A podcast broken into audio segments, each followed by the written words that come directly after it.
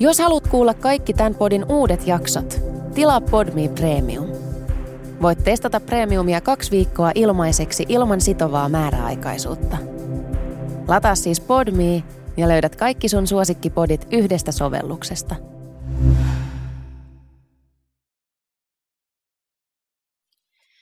Tässä podcastissa käsitellään henkirikostapauksia. Ensimmäisen kauden teemana ovat ulkomaiset sarjamurhaajat. Podcast löytyy Instagramista nimellä Murhan anatomia podcast. Maaliskuussa 2000 pienessä Kanungun kylässä Ugandassa kuului yhtäkkiä valtava räjähdys, kun eräs kirkko syttyi tuleen. Kirkon sisällä oli yli 300 uskonnollisen kultin jäsentä, jotka eivät pystyneet pakenemaan tulipalosta ovien ja ikkunoiden ollessa lukittuja. Tapaus vaikutti päällisin puolin aluksi massaitsemurhalta, mutta kaikki ei ollut sitä, miltä näytti. Kun tutkijat alkoivat löytää joukkohautoja, heräsi yhä enemmän kysymyksiä, mutta niihin olisi tarjolla yhä vähemmän vastauksia.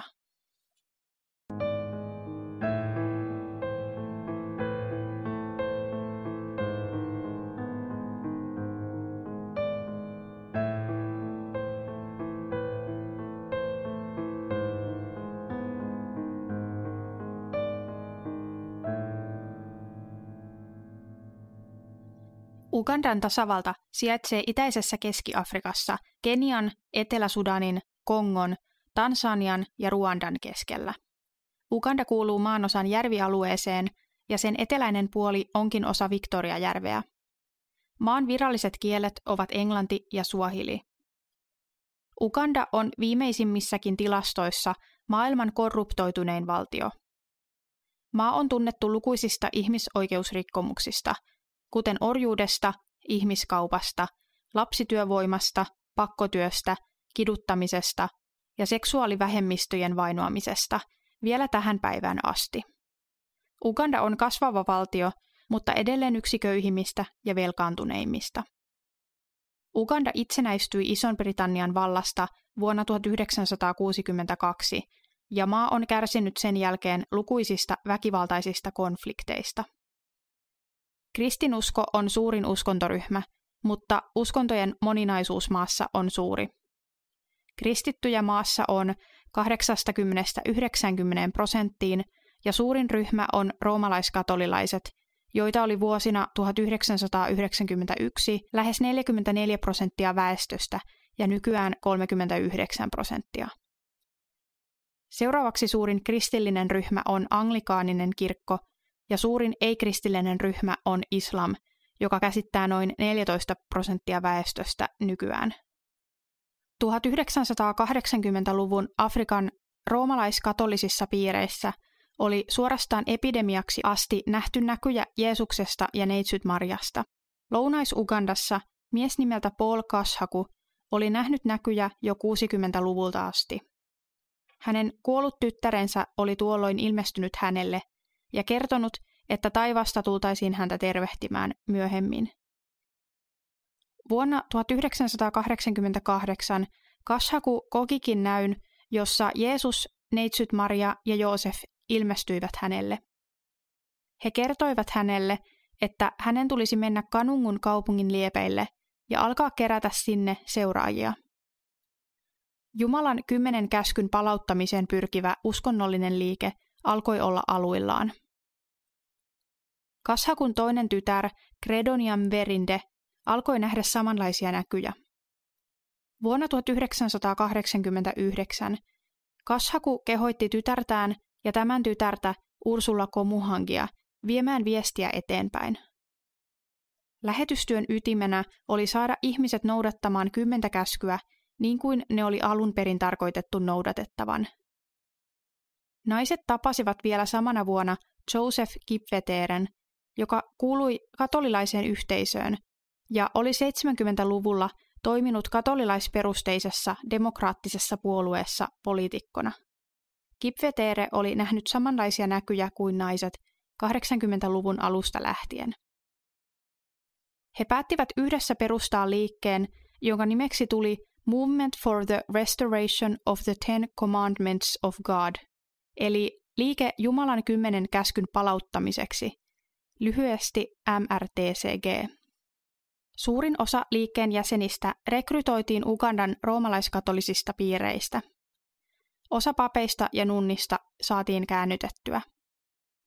Roomalaiskatolinen kirkko ei nähnyt tätä uutta liikettä osana heidän kirkkoaan. Liike toimi aluksi Kipveteeren kotona. He yrittivät aluksi sulauttaa toimintaansa muihin paikallisiin uskonnollisiin liikkeisiin, mutta siinä onnistumatta. Kashaku kuoli vuonna 1991 ja Kipveteere otti hänen paikkansa liikkeen johtohahmona. Muita johtavia henkilöitä liikkeessä olivat Kashakun tytär Verinde sekä pappi Dominic Kataribabo. Kataribabo oli suorittanut maisterin tutkinnon Los Angelesissa Yhdysvalloissa 80-luvulla ja hän oli kuulunut roomalaiskatoliseen kirkkoon Ugandassa.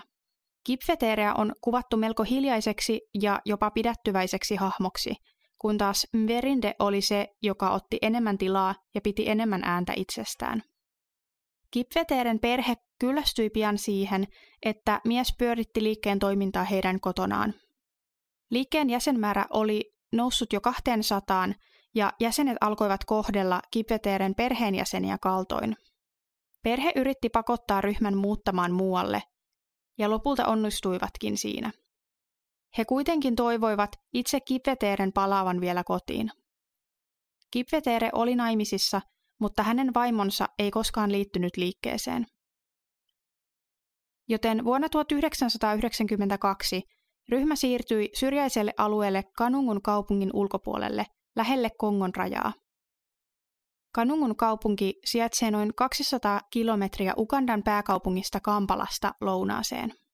Jäsenet myivät kaiken omaisuutensa ja antoivat rahansa liikkeelle. Rahaa käytettiin muun muassa oman kirkon sekä muiden tarpeellisten rakennusten, kuten koulun ja toimistojen, rakentamiseen. Liike perusti myös sisäoppilaitoksen, mutta sen toiminta lakkautettiin jo vuonna 1998 koska opetukset eivät vastanneet perustuslakia ja oli epäilty, että lapsia kohdeltiin siellä kaltoin. Liikkeen perustana oli siis kristinuskon Jumalan kymmenen käskyä ja niiden palauttaminen entiseen tärkeyteensä. Liikkeen mukaan nykyajan kristityt eivät noudattaneet käskyjä enää kuten oli tarkoitettu.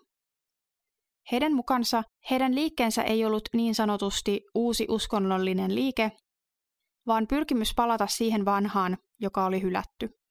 Katolinen kirkko oli liikkeelle vihollinen.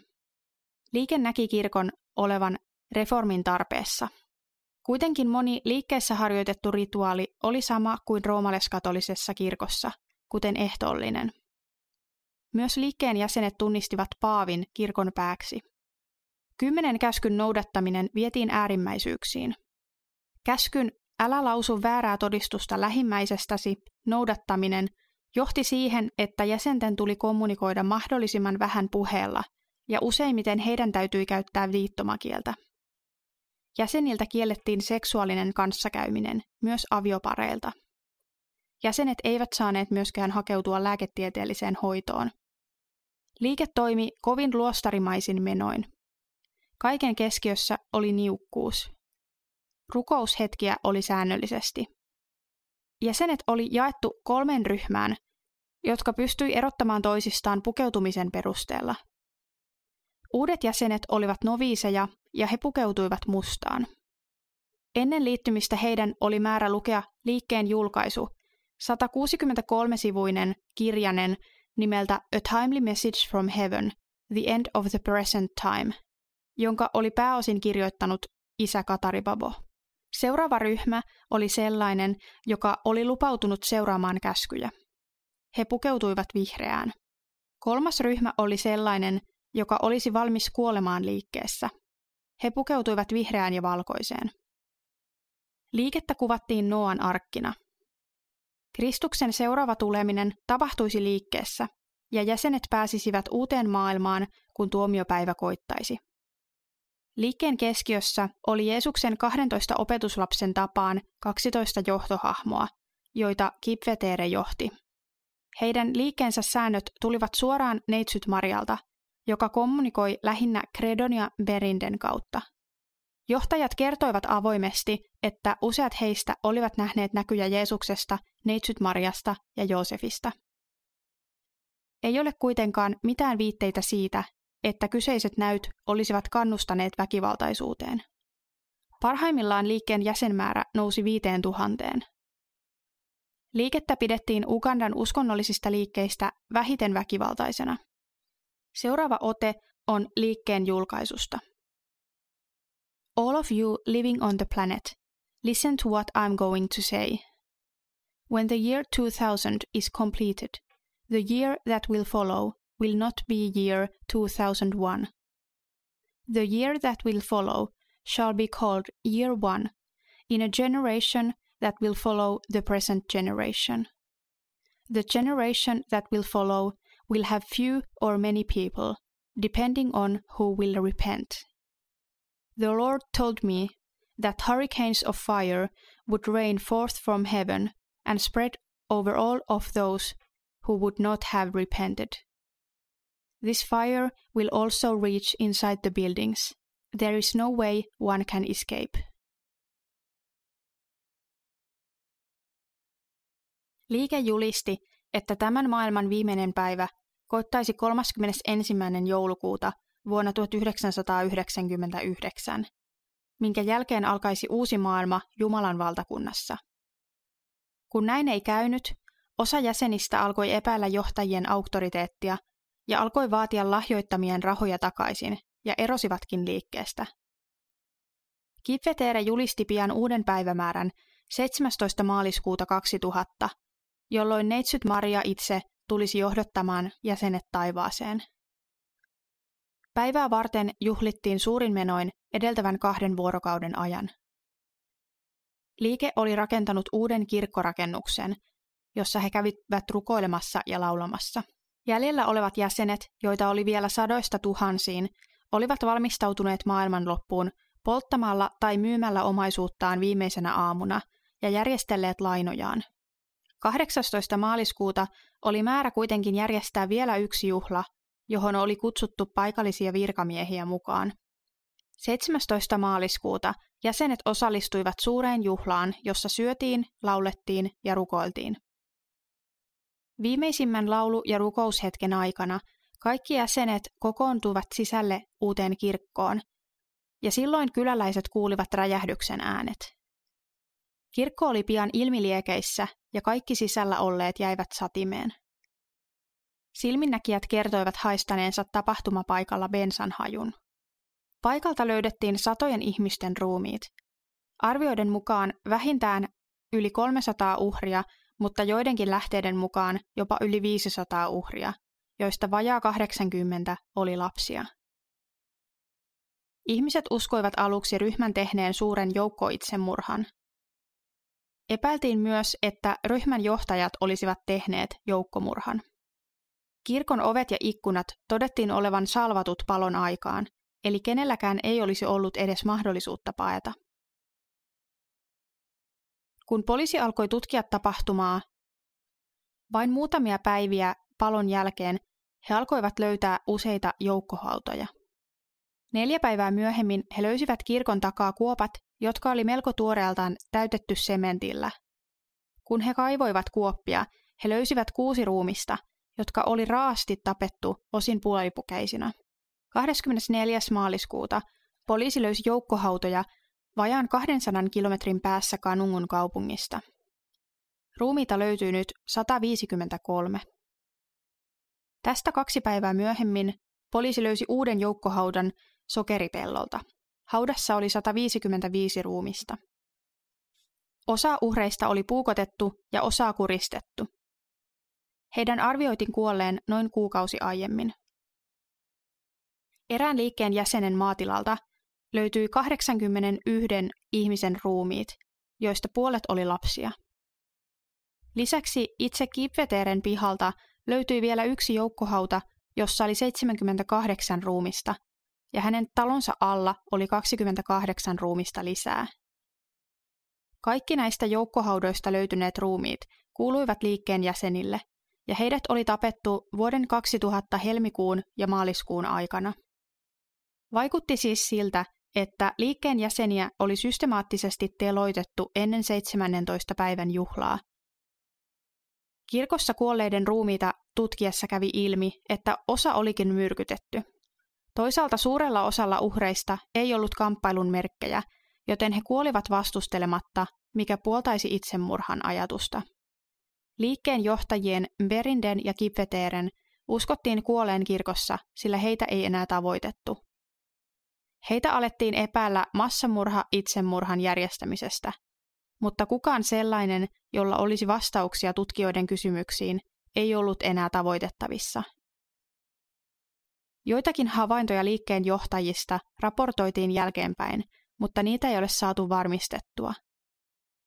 Osa uskoo, että johtajat elävät muualla tekaistujen nimien varjolla jäseniltään keräämillään varoilla. Heidän perheensä uskoo, että he kuolivat palossa. Heidän hammaskarttojaan ei ole saatavilla, joten positiivista tunnistusta palaneisiin ruumiisiin ei voi tehdä. Liikkeessä kuolleiden uhriluku nousi joukkohautojen löytymisen jälkeen vajaan 800, mutta sen uskotaan olevan mahdollisesti korkeampi. Vain yksi kulttiin liittyvä massamurha on yltänyt uhriluvultaan korkeammaksi. Jim Jonesin kansantemppeli koki loppunsa suuressa murha-itsemurhassa Guyanan viidakossa, jossa kuoli yli 900 henkeä. Kultissa oli samankaltaisia piirteitä tuomiopäivän apokalyptismista. Apokalyptiset liikkeet uskovat siis maailmanloppuun. Uskotaan, että maailma loppuu ihmisen elinaikana ja se manifestoituu jonakin suurena luonnonmullistuksena tai muuna katastrofaalisena tapahtumana. Maailmanloppu olisi tuleva, eikä sitä voi estää. Monet tällaiset ryhmät ovat historian saatossa joutuneet kokemaan sen, että maailmanloppua ei tapahtunutkaan, ja se on ymmärrettävästi nakertanut ryhmän johtajien auktoriteettia. Useat ovat kuitenkin pystyneet uskomaan sen jälkeenkin. Liikkeen johtajan Kipveteeren historiasta tiedetään koulutuksen ja näkyjen näkemisen lisäksi se, että hänellä oli vuonna 1998 maaninen masennusjakso, joka vaati sairaalahoitoa. 17. päivän tapahtumien jälkeen kävi ilmi, että hän oli jostain syystä ostanut ennen juhlaa suuren määrän rikkihappoa. Vähän ennen juhlaa Kippetere oli kirjoittanut vaimolleen, että pyysi häntä jatkamaan työtään hänen lähtiessään.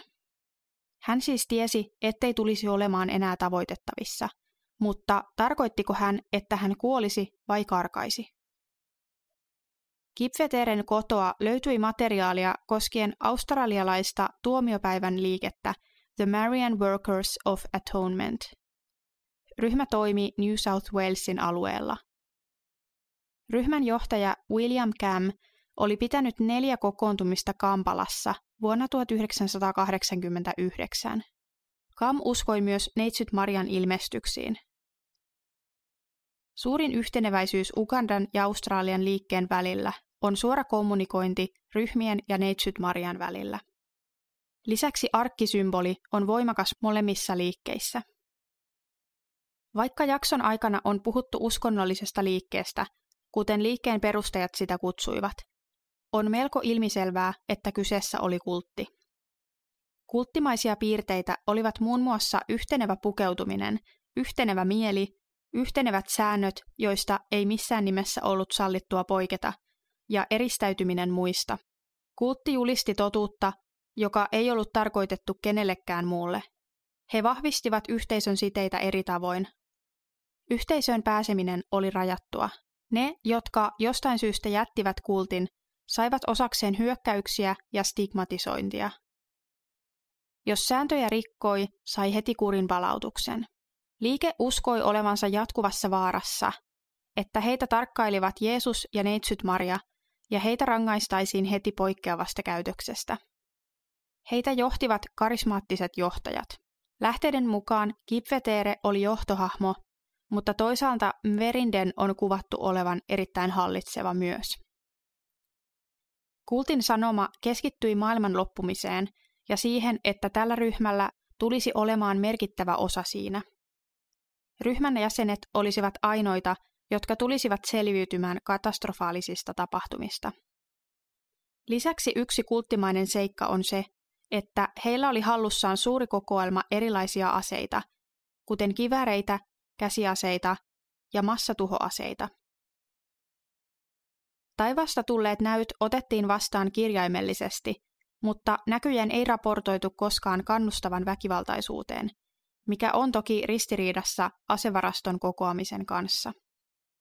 Kulttia on verrattu sveitsiläissyntyiseen Order of the Solar Temple liikkeeseen, joka koki väkivaltaisen lopun vuonna 1994. Liike toimi Sveitsin lisäksi Ranskassa ja Kanadassa. Liikkeessä oli nähtävissä kolme ryhmää, eli yksi, joka tiesi tulevasta itsemurhasta, sillä heille se oli rationaalinen tapa paeta tuomitusta maailmasta. Isompi ryhmä odotti pääsevänsä taivaaseen, mutta ei tiennyt, miten se tulisi tapahtumaan. Kolmas ryhmä oli niin sanotut petturit, jotka epäilivät johtajien ilmestyksiä. Samanlaisia ryhmiä, joita tässä kultissa on tutkittu, on saattanut esiintyä myös MRTCGssä. Kultin väkivaltaiseen loppuun vaikuttivat sekä ulkoiset että sisäiset tekijät. Ugandassa tilanne oli haastava. Hallitsija Idi Amin Dadan aikana taisteluissa kuoli valtavasti ihmisiä ja maa kärsi kuivuudesta, köyhyydestä ja korruptiosta. Poliitikkoihin ei voinut luottaa, että he pitäisivät huolta kansalaisistaan. Ugandassa perustettiinkin useita apokalyptisia ja millenaarisia uskonnollisia liikkeitä. Ihmiset odottivat oikeuden tulevan maailmanlopun kautta.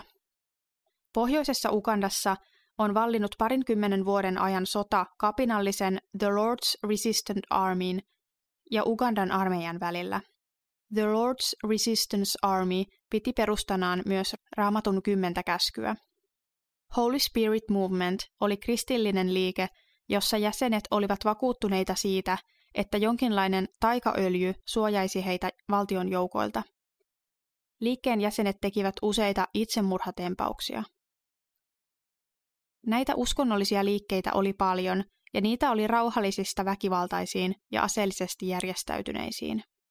Virkavallan mukaan maan pohjoisosa oli levottominta aluetta tuohon aikaan. Siksi oli melkoinen yllätys, että lounaisessa Ugandassa tapahtui näin suuri massamurha. Kultin väkivaltaisuus juontui todennäköisesti suureksi osaksi sisäisistä tekijöistä. Ryhmän sisällä kasvoi tyytymättömyys, kun ennustus maailmanlopusta vuosituhannen vaihteessa ei toteutunutkaan. Kultti oli umpikujassa ja johtajat julistivatkin pian uuden päivämäärän. Ennustuksen toteutumattomuus on saattanut aiheuttaa kasvavaa tyytymättömyyttä jäsenissä, ja osa olikin halunnut erota kultista. Osa kultin jäsenistä mahdollisesti tiesi tulevasta itsemurhasta, mutta osa luuli, että jokin yliluonnollinen tapahtuma oli lähestymässä, mutta että he eivät menettäisi henkeään siinä. Siitä, mitä Ugandassa tapahtui alkuvuonna 2000, on hyvin vähän tietoa. Tapahtumista kiertää kaikenlaisia huhuja. Osa tiedosta viittaisi siihen, että ainakin johtaja Kipvetere tiesi, miten 17. maaliskuuta tulisi käymään. Joku oli salvannut kirkosta ulospääsyn.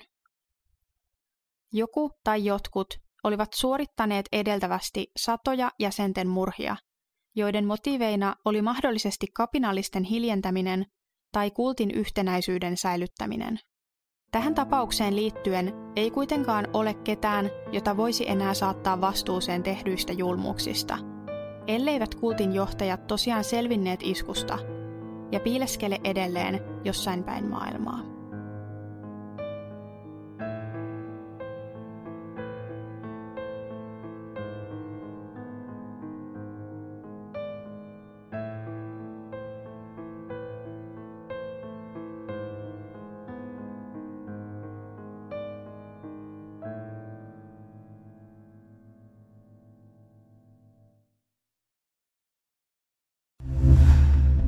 Kuuntelit Podmin Premium-podcastia. Haluatko löytää lisää samankaltaisia podeja tai vaikka ihan uusia tuttavuuksia? Lataa Podmin sovellus App Storesta tai Google Playsta ja saat kokeilla palvelua kaksi viikkoa ilmaiseksi.